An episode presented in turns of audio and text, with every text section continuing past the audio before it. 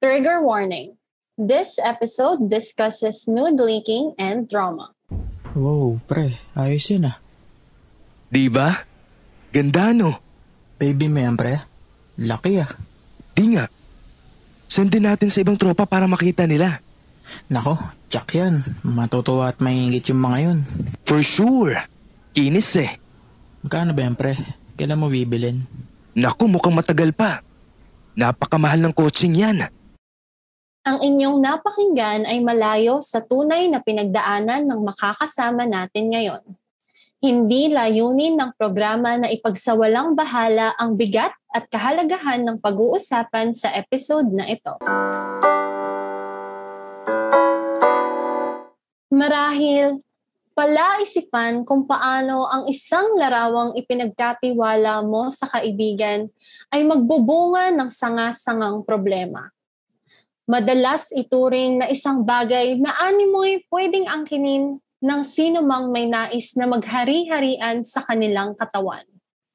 Ngunit ngayong araw, hindi kung sinong hari-harian, matutunghayan natin ang isang kwento ng larawan na naging muka ng katapangan. From ABS-CBN News last 2017, the Philippines has an existing Anti-Photo and Video Voyeurism Act of 2009, also known as Republic Act 9995, to prevent the publication, copying, and distribution of similar materials that would damage the honor of a person on media platforms. Violations to this law have been rapidly increasing on social media, where perpetrators can hide behind anonymity and using mobile phones and computers. Based on data from the National Bureau of Investigation's Cybercrime Division, there were already 142 reported cases of violations of RA 9995 in the first three months of 2019, a figure already surpassing the total 94 cases filed in all of 2018. Again, this part of the episode may be triggering for it discusses nude leaking and drama. Ali, thank you so much for being with us in this episode. We commend your courage to tell us your story of survivorship. Nais ko lang ipaalala na maaari kang huminto o tumigil ng naaayon sa iyong oras o pakiramdam bago ka magsimulang magbahagi ng iyong kwento. Okay po. Thank you so much, Ali. So for our first question, maaari mo bang ikwento ang naging karanasan mo? Ako si Ali and I hear the betrayal. There was this guy na I trusted my pictures with. Actually, I didn't fully trust him. There was this one night nung summer. Parang I was sad and needed someone to talk to. I was vulnerable. Tapos, biglang, all of a sudden, he created parang a secret message, yung feature sa messenger. He created a secret chat between the two of us. Tapos he suddenly asked for my pictures and ilang beses kong sinabi na ayoko because I wasn't in the mood. I was sad nga. Like, I wasn't up for it. Ganun.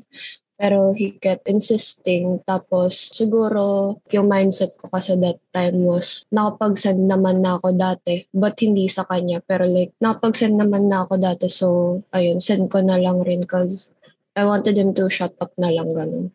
Um, may feeling na ano, like he didn't, yung ayaw mo ng mga distractions ganun. Parang gusto mo na lang manahimik yung mundo ganun. Tapos, few months passed by, tapos hindi kami masyado nag-uusap. Then, finally, nung nag-usap kami, hiningan niya ulit ako. And, ayun, same scenario na ayoko nga ulit na ibigay. Pero he kept insisting. Tapos, ayun, eventually, binigay ko ulit kasi still, I was in a vulnerable state that time kasi I was going through something. Then, ayun, um, may nag-viral sa Facebook na parang yung schoolmate daw namin, which I never even talked to or interacted with. Involved daw sa isang group chat na parang may nude trading or something. Basta parang sa isang group chat, maraming lalaki and they sent pictures of girls na yung private pictures nila, private pics and vids. Then, ayun, yung schoolmate kasi na yun, nung nasa group chat, friend niya yung binigyan ko ng news. And so I asked him if binigay niya ba kasi meron daw na from our school doon. Sabi niya, hindi daw. Pero ayun, yung tinutukoy na girl dun sa group chat is me. This isn't the first time. Like, ayun yung second time na nalaman kong binigay niya sa iba. The first time is hindi naman kumalat yung ngayon, yung nag-viral yung nag-viral sa Facebook na guy, willingly niya sinend. Like, no one was asking for it.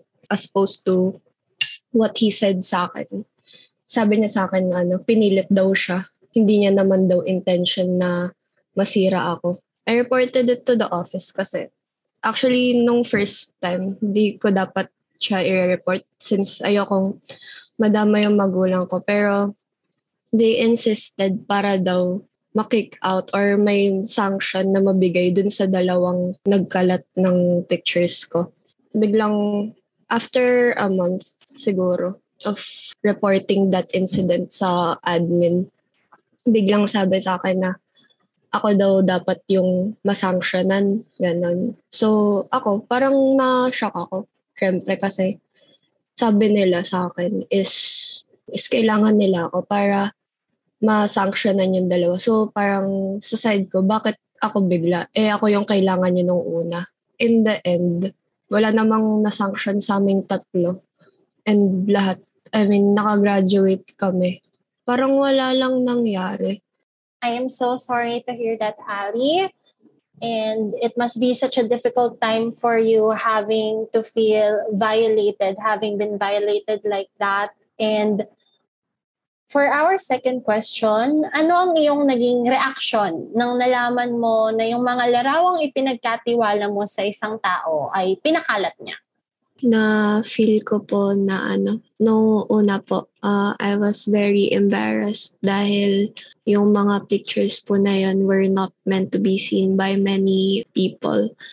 And I think na after the embarrassment, then it, ang nangyari po is anger came. And then after anger, um, bigla na lang po, let's say, I got anxieties and nalungkot na rin po ako. You know, I can only imagine what you're going through and whatever it is that how you decided to confront the situation, whatever you feel or you felt during that time, may it be anger, may it be anxiety, um, it's all valid. You're allowed to feel a multitude of emotions. And for our third question, sino sa mga taong sinabihan mo ang hindi naging maganda yung pagtanggap sa nangyari sa'yo?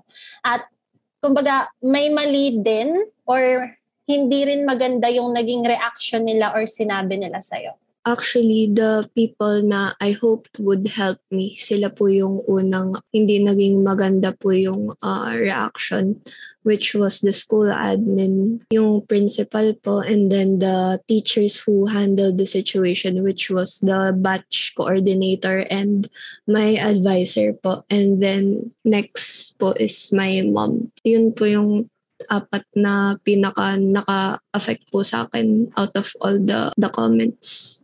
Thank you so much, Ali. You know, this is one of the very reasons why HearPods by Sulong exists. No, we really want to break the stigma that revolves around sexual harassment and violence, even online. Kasi as long as the stigma exists, it will be hard for us to reach out for help kasi yung mga tao na ina-expect nating tumulong sa atin, may kakulangan pa sa understanding nila of how big the impact of sexual harassment is on a person. So, thank you so much for letting us know about this matter. And follow-up question ko lang. Ano yung ginawa mong action noong nakumpirma mo na yung mga taong nagkalat ng larawan, kumbaga kilala mo na sila. And nung na-confirm na kung sino sila, sino naman yung nilapitan mo ulit para humingi ng tulong? Actually po, at first, nung nalaman ko po yung situation, what at first, I didn't want to speak up. But then, sabi po kasi, no ng admin ng school namin is wala po silang magagawang action unless one of the ano vic victims or sexual harassment survivors uh, spoke up. So, ako po, I didn't want that to happen to any other girl na. So, nireport ko na siya sa school and since hindi daw po pwede anonymously, I sacrificed my own image, reputation, like I know na magkakaroon siya ng repercussions and all that. Tapos, when I came to uh, report the incident, nung naglakas loob na po ako, at first they were very ano parang this is a safe space. This is sabi po nila uh, they were here to help me. But then after nun when they got the information out of me biglang ano lumipat na po sila ng side. Ang ginawa po nila instead of bringing sanctions to my harassers. Sabi po nila is kaming tatlo na daw po yung magkakaroon ng sanctions which is very confusing lalo na for a minor like me that time. Kasi sabi po nila is katulong ko sila, kakampi ko sila.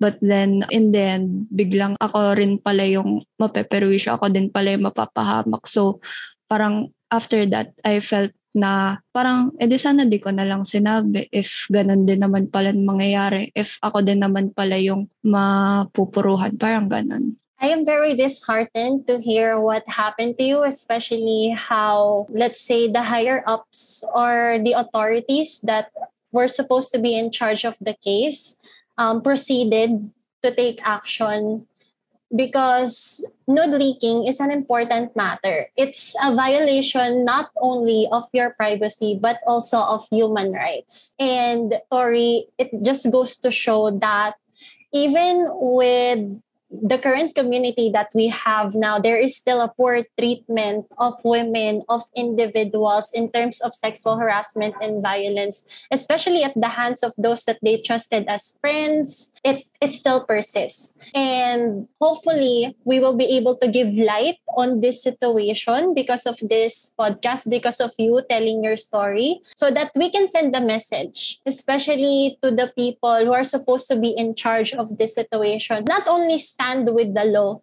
but also to stand with the victim survivor. And Another question for you, Ali, is that nandun na tayo sa context ng pag-responde nila dun sa kaso. Ano-ano yung mga hakbang na ginawa nila upang matulungan ka? And yun ba yung ine-expect mong help from them? Actually po, they did not do anything at all po. I expected po na after that is magkakaroon po ng sanction since they promised me na magkakaroon nga po ng sanction since in the first place naman po sila po yung may kailangan sa akin. As Dave said na hindi sila makakapag-expel or hindi sila makapagpatong ng sanction sa students involved.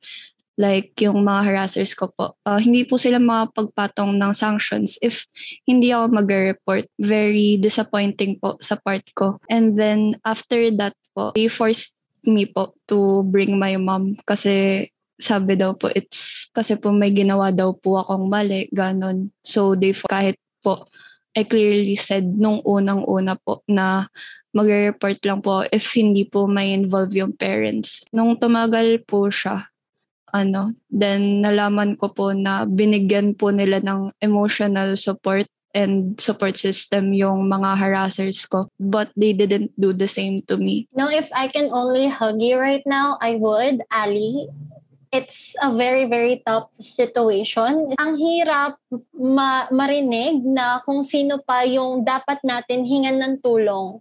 Yun pa yung parang hindi alam yung gagawin or more so ever mali pa yung ginagawa.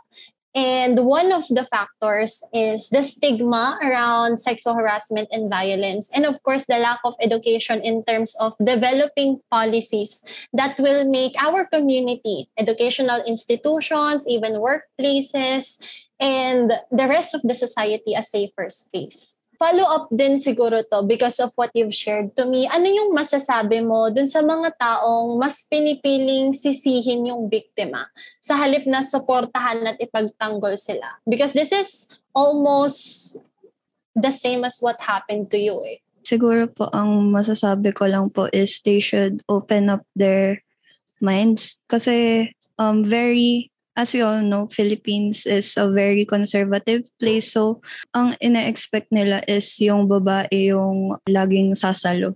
it's very common naman po since sa culture po natin, pag nakatcall ka, uh, it's about your clothes. Pag nahipuan ka, it's about your body, ganun. It's very disappointing po kasi instead of making those harassers, those abusers to practice basic human decency is sa mga victims pa po nila pinagtutuunan yung uh, parang galit nila or pinagtotoonan yung parang sisi, ganon. Definitely. It is high time that we start looking at the fact that rape exists because of rapists, sexual harassment exists because of the harassers and abusers and not the other way around. And may I just ask, and then again, you are free to stop whenever you feel uncomfortable or you can limit the way you want to tell your story the most comfortable way for you. Sa lahat ng nangyari, I just want to know ano yung naging pinakamahirap na parte para sa'yo? I think po yung pinakamahirap po is that seeing my harassers live their normal lives after. As the victim, syempre you want justice. It's hard to see them live their normal lives after. Parang no no repercussions or anything, no sanctions. Like, hindi sila na-reprimand, ganun. And they consider it as their past agad. But then, for me, it's as if it was just yesterday. I remember everything pa rin up until now, even after almost two years. And we are with you, Ali, you are so much more than what happened to you. And this is actually one of the core principles of Sulong, why we exist in the first place. It is to end the impunity for sexual predators. And hopefully, even if it is very disheartening as of the moment, the situation with our society, we don't stop. We still continue. We still tell our stories. So, Ali, my last question for you is, let's just imagine na kaharap mo ngayon yung sarili mo noon, two years later. Ano yung mensahe mo para sa kanya?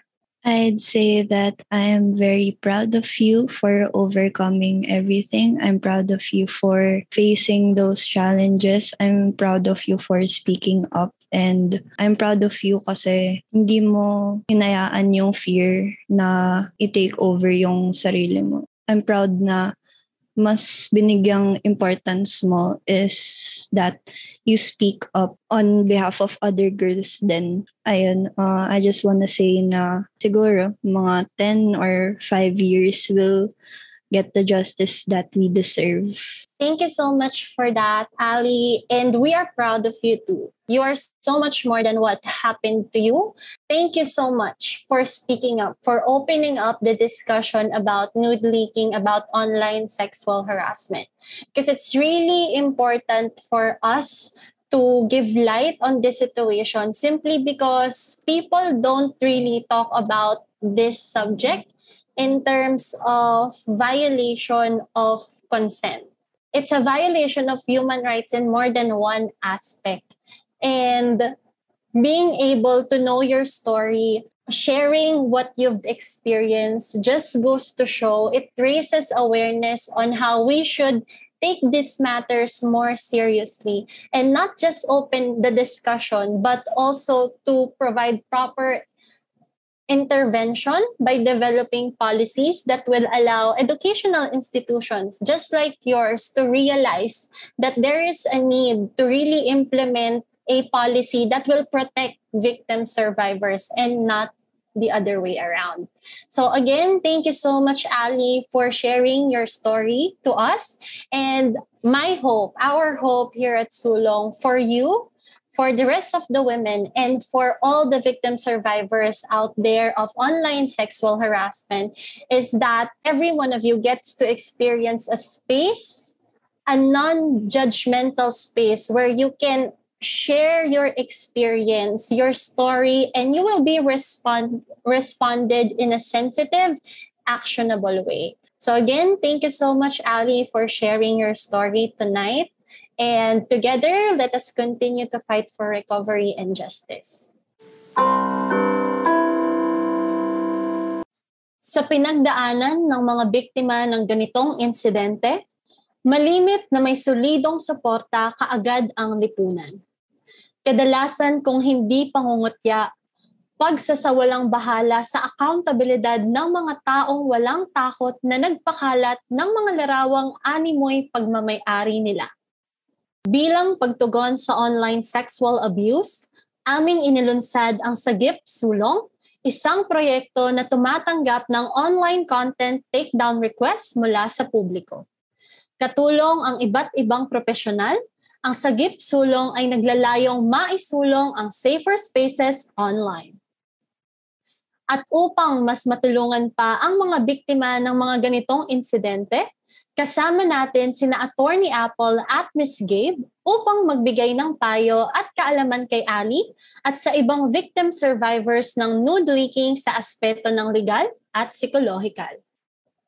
Uh, magandang araw sa ating lahat. Ako si Attorney Apple Cruz, isang legal consultant para sa Sulong, isang um, organisasyon na tumutulong sa mga biktima ng sexual harassment.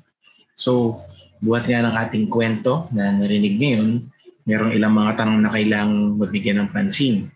So, ano ba unang-una ang mga maaaring gawin ng mga katulad ni Ali na nagkalat ng kanyang pribado at sensitibong larawan tungkol sa usaping legal. Unang-una, magiging mahalaga para sa kanya mag-fact-finding na siya ano ba yung mga larawang kumalat o larawan o video na kumalat, um, kanino ba niya binigay ito kung naalala niya? Ano ba yung mga nakikita doon sa video na yon?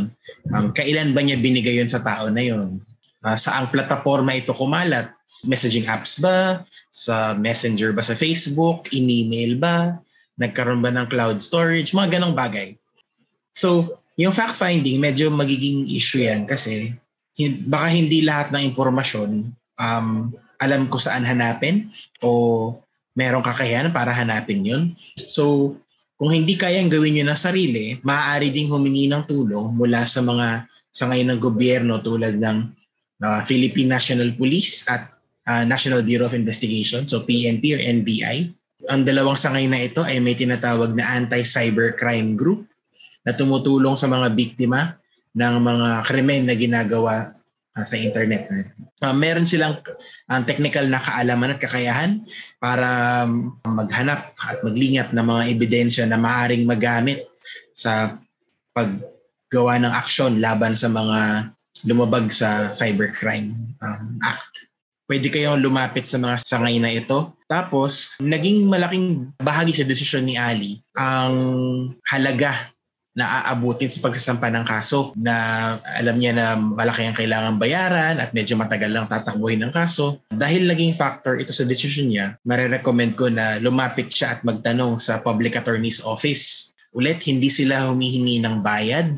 Kailangan lang magpakita ng katibayan na ang humihingi ng tulong ay isang indigent o walang kakayahan na magbayad o makakuha ng sariling abogado nila. Um, lumapit na lang sa Public Attorney's Office. Um, may mga opisina sila kadalasan sa mga Office of City Prosecutors, sa mga local government unit, sa mga munisipyo. Nasa Quezon City si Ali eh. So, ang head office ng Public Attorney's Office ay nasa Quezon City. Pwede rin siyang tumawag at saka pumunta ron para humingi ng tulong at magkonsulta sa kanila.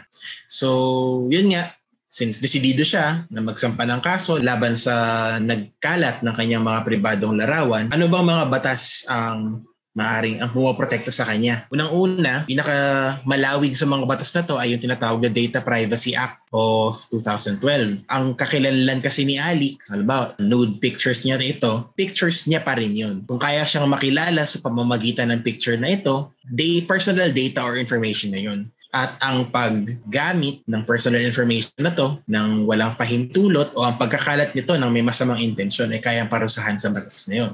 Ngayon, kung meron mang relasyon silang dalawa, baka maipasok din dito ang anti-VAUSI or Violence Against Women and Children kasi sakop din ng anti-VAUSI ang pagdulot ng tinatawag na mental or emotional anguish sa babae o sa kanyang anak. So hindi kailangan physical lang at hindi kailangan pagbabanta lang. Kung nagdulot ito ng uh, mental o emosyonal, kahit psychological na pananakit sa kanya, ay baka maipasok ito sa anti-VAUSI. Pero ano ba yung mga kasong maaaring isampa? Ngayon, merong dalawang kaso na pumapasok patungkol sa pagkakalat ng nude photos. Ang pinaka unang pinapasok na batas ay yung tinatawag na Anti-Photo and Video Voyeurism Act of 2009. Pinagbabawal nito ang pag-broadcast o pagpapakalat uh, ng kung anumang sa anumang paraan ng mga larawan o mga uh, video na may sexual na, na uri. Tandaan na sa Anti-Photo and Video Voyeurism Act, kahit na pumayag ang babae na makuhanan ng picture or video na ito, um, kung hindi niya pinayagan ang pag-broadcast nito or ang pagpapalaganap ng photo or video na ito ay maaari pa rin maparusahan ang nagpakalap. Ngayon, meron pang isang batas na, na sinatawag ay ang Anti-Child Pornography Act of 2009 naman. Parehas din ito ng pinaparusahan sa Anti-Photo and Voyeur, Video Voyeurism Act. Ang pagpapublish or pag-aalok, pagpapadala, pagkakalat, pagbebenta, at again, pagbo-broadcast niya ng child pornography. Ano ba ang child pornography? Ito ay kapag ang taong nakunan ay may edad na hindi aabot ng labing walo. So 17 and below, child pornography yun. In the case of most nude photos na lilik, papasok siya sa batas na to bilang exhibitions ng mga masaselang bahagi ng katawan. Ang pagkakaparehas ng dalawang batas pala na ito ay ang pag-broadcast So ano ba yung pag-broadcast? Kailangan ba lumabas sa ABS-CBN? Kailangan ba lumabas sa YouTube o sa DZMM? Hindi. Ang pag-broadcast ay simpleng pagsasa publiko. Kahit anong paraan, basta na isa publiko na may intensyon na ipakita sa iba. So, halimbawa, nilagay mo sa harap ng bahay mo, broadcasting yon kasi isina publiko mo. Ano ba ang pagsasa publiko? So, yan ay ang pagka nakita na ng tinatawag na third person ang, ang isang impormasyon. Halimbawa, ito yung nagpadala ng sensitive photos, ito yung nakatanggap. Sa kanilang dalawa, sa ganong facts pa lang ha, wala namang pagbo-broadcast kasi ang nagpakita at ang nakaki ang pang pinakitaan silang dalawa pa lang. Ngayon, kung pinakita na nung pinakitaan sa ibang tao, broadcasting na yon kasi ginawa na niyang public yon. Meron ng ibang tao bukod sa kanilang dalawa. Ano yung pagkakaiba ngayon nung, nung dalawang batas na yon? At dito rin papasok ngayon tanong na pagkakaiba o may epekto ba yung edad ng biktima? Again, um, anti-child pornography, papasok ito kapag ang naging biktima ay um, 17 years old and below. Kapag 18 and above na, doon na natin ipapasok yung um, anti-photo and video voyeurism. So ulitin ko lang, kahit bata ka man, ay napaparusahan pa rin ang pagkakalat ng nude photos ng walang pahintulot. Huling batas na relevant of course is yung Cybercrime Prevention Act of 2012. Ito yung mas bago-bago sa mga ibang batas. Ang pinaparusahan niya, hindi siya talaga nagpaparusa ng batas kung hindi iniiba niya yung parusa na ipinapataw. Nakalagay kasi sa Cybercrime Prevention Act na lahat ng mga krimen na pinaparusahan ng special law. Special law meaning wala siya sa revised penal code. So in this case, either anti-voyeurism or child pornography, na ginawa sa pamamagitan ng communications technology, so internet, pasok na agad to, tataas yung, yung parusa na ipapataw sa kanya. So, uh, lalabas ang kaso mo sa kanya, either voyeurism, anti-voyeurism, or anti-child pornography, as ang magiging parusa ay pinataas ng cybercrime prevention. Ngayon, sa kwento ni Ali ay yung naging aksyon ng paaralan niya. Kasi hindi lang sa hindi na naparusahan yung nagkalat ng pictures niya, may nagsabi pa na baka siya pang maparusahan. Kinaalma ito ni Ali, understandably, kasi siya na nga ang biktima, siya pang mapaparusahan. Bibigyan ko ng halaga dito ay kung ano ba kasi ang school rules and regulations ng eskwelahan ni Ali. Malamang sa malamang kasi kung magkakaroon ng administrative or tinata- mas kilala bilang dis- disciplinary action laban sa mga estudyante ng isang paaralan, ang magiging basihan nito ay yung school policy sa kayong handbook nila. Ano ba yung pwedeng isang pang hatol laban doon sa mga estudyante base sa ginawa nila kay Ali? At the same time, meron ba sa handbook or sa policy ng eskwelahan na pwedeng iparusa na pwedeng maging basihan ng parusa laban kay Ali? Balik tayo sa handbook or sa policies ng eskwelahan. Ano bang, ano bang meron? Kung wala, eh baka merong malaking pagkukulang sa eskwelahan. Hindi ko naman alam kasi hindi ko alam paano yung handbook. So, uh, it's another question altogether.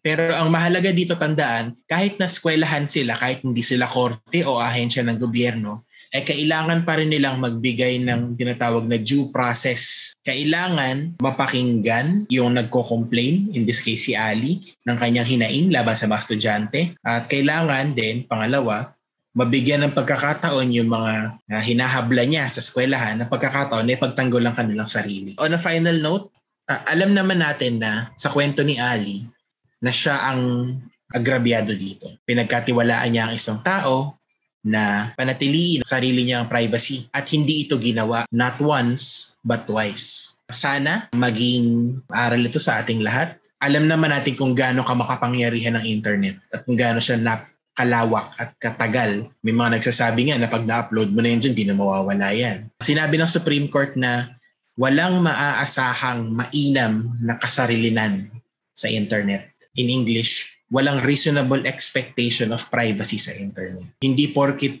nilagay mo siya dyan para makita lang ng isang tao, sigurado ka na na siya lang makakakita. Sana magsilbing aral sa atin ito na magdalawang isip, magtatlong isip kahit apat na, sige na, lahat na. Sa paglalagay ng mga bagay sa internet na ayaw nating makita ng ibang tao na ayaw na, na makakita nito. So, yun lang. Maraming salamat po sa inyo. Hi, ako ay si Gabriel Rodriguez or maaari niyo ang tawagan na Miss Gabe or Miss Gab. So, ako ay isang faculty galing sa Far Eastern University. In addition to that, ako ay isang registered na psychologist at psychometrician ever since 2019 hanggang sa ngayon. Ako ay nagkakaroon ng mga pribadong practice at saka mahapakalawak ng aking experience regarding sa mga kliyente, yung mga kaso na nakikita ko, mas lalo sa mga kaso ng mga individual ng mga kliyente na nakakaranas ng sexual abuse. So, base sa nakita ko nga kaso, napaka malala yung pinagdaanan nitong ni Ali, mga tao na masama ang kanilang opinion sa pangyayari. Negatibo talaga ang implications niya, negatibo ang consequences niya sa kanyang mental health. So for one, yung kay- kaibigan nga niya na parang akala niya na inosente, akala niya na mapagkakatiwalaan naman niya, ay pinapilit din siya, 'di ba? Hindi niya naman talagang ginusto nung una pero naisipan niya na ang pinakamagandang desisyon para lumapanahimik kanyang kaibigan ay magbigay ng litrato. Hindi naman natin masisisi si Ali kasi for one, hindi pa naman totally nakadevelop. Hindi pa developed ang kanyang utak. Siyempre, may mga bagay-bagay na kailangan pa niyang matutunan, kailangan pa niyang maranasan. Itong nangyayari kasi sa mga biktima ng abuse, biktima ng mga leaks, mga skandalo, kaya ayaw nila magsalita is kung hindi na val- kung hindi sila na-validate ng mga tao na malapit sa kanila. Gaya na sa kaso ni Ali, na yung nanay niya mismo ang hindi maganda ang reaksyon sa, um, sa, sa nangyari sa kanya, maaari na maisip nila walang importansya or hindi significant ang mga sasabihin nila. Baka nga sa isang punto, isipin nila wala silang boses, wala silang karapatan na sabihin nila yung katotohanan nila. May mga komendod kasi na hindi nila naiintindihan na maraming nangyayari pero kasi dahil hindi binibigyan ng oportunidad, hindi binibigyan ng pagkakataon ang mga biktima na to na sabihin ang kanilang katotohanan, mas lalo naisip ng mga biktima, ah, siguro hindi pala masyado malaki yung problema na to. Kaya siguro mas pinipili din ng mga biktima na manahimik na lamang sila. So, yung kahalagahan ng pagkaroon ng support system katulad ng pamilya at ng kaibigan, kasi hindi naman siya siguro sa biktima lamang, pero siguro kung pwede ko na sabihin na no man is an island hindi pwede na mamuhay ang isang tao na solo lang siya. Hindi pwede naka-isolate lang siya. Sila nagbibigay ng, or nagdadagdag ng nagbibigay sa atin ng dahilan na ah okay siguro ito kahit na magkamali ako tatanggapin ako na bibigyan ka ng validation tatanggapin ka tapos pangalawa syempre kapag may pinagdadaanan ka kailangan natin ng mga tao na magsasabi sa atin na okay lang yan tulungan kita kadalasan kasi depression, anxiety, um, may mga iba pa nga nag-develop ng body image disorders, so dysmorphia. Some of them might uh, resort to self-harm. Mga iba nagkakaroon ng addiction sa alcohol, sa drugs. Dahil hindi nila alam kung paano sila magde-deal, paano sila makapag-cope sa sitwasyon. Mas lalo kapag konti lang or hindi maganda ang support system nila. So nangyari kasi ni Ali, especially estudyante nga siya, academic performance niya, sa emotional performance, sa emotional development niya, sa cognitive development niya, Kasi kapag itong malaking issue na to ay hindi na resolba, syempre, hin- uulit uulit ang pangyayari yan sa utak niya eh.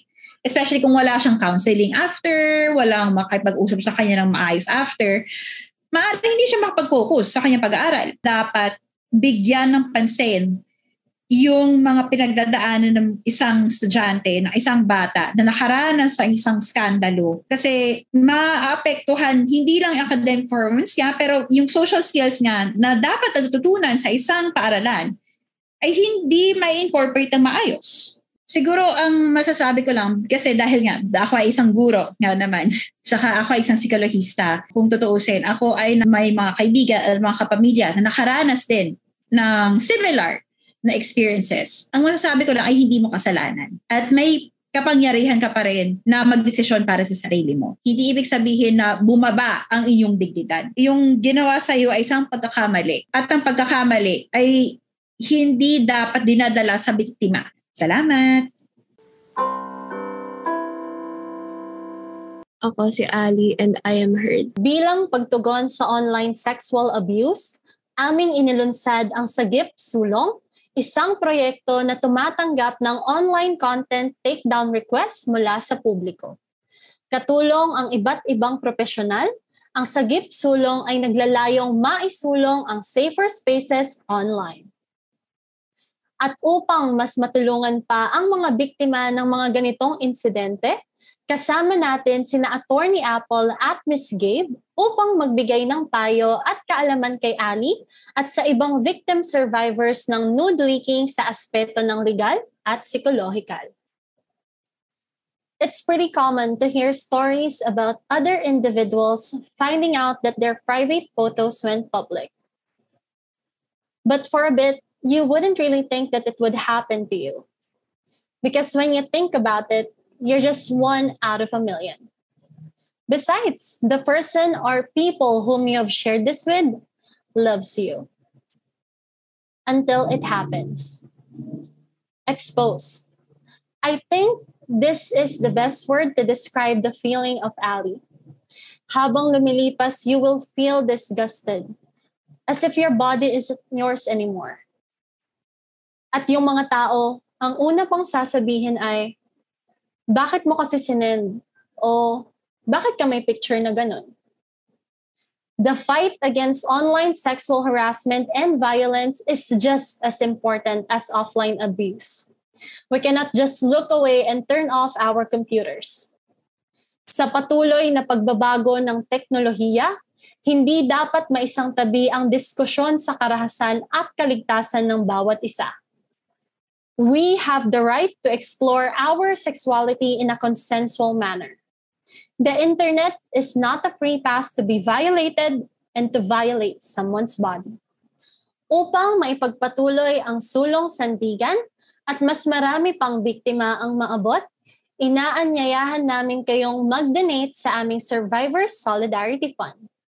Sa kabila ng pagkakaiba-iba, pinagbibigkis tayo ng iisang advokasya. For updates, don't forget to follow our social media accounts HearPods by Sulong on Facebook, Instagram, Twitter, and TikTok. Ako si Hannah. Kita-kits muli sa susunod na episode ng HearPods. Pagbahagi, pagtanggap, pagtugon. Kasama kayo, susulong tayo.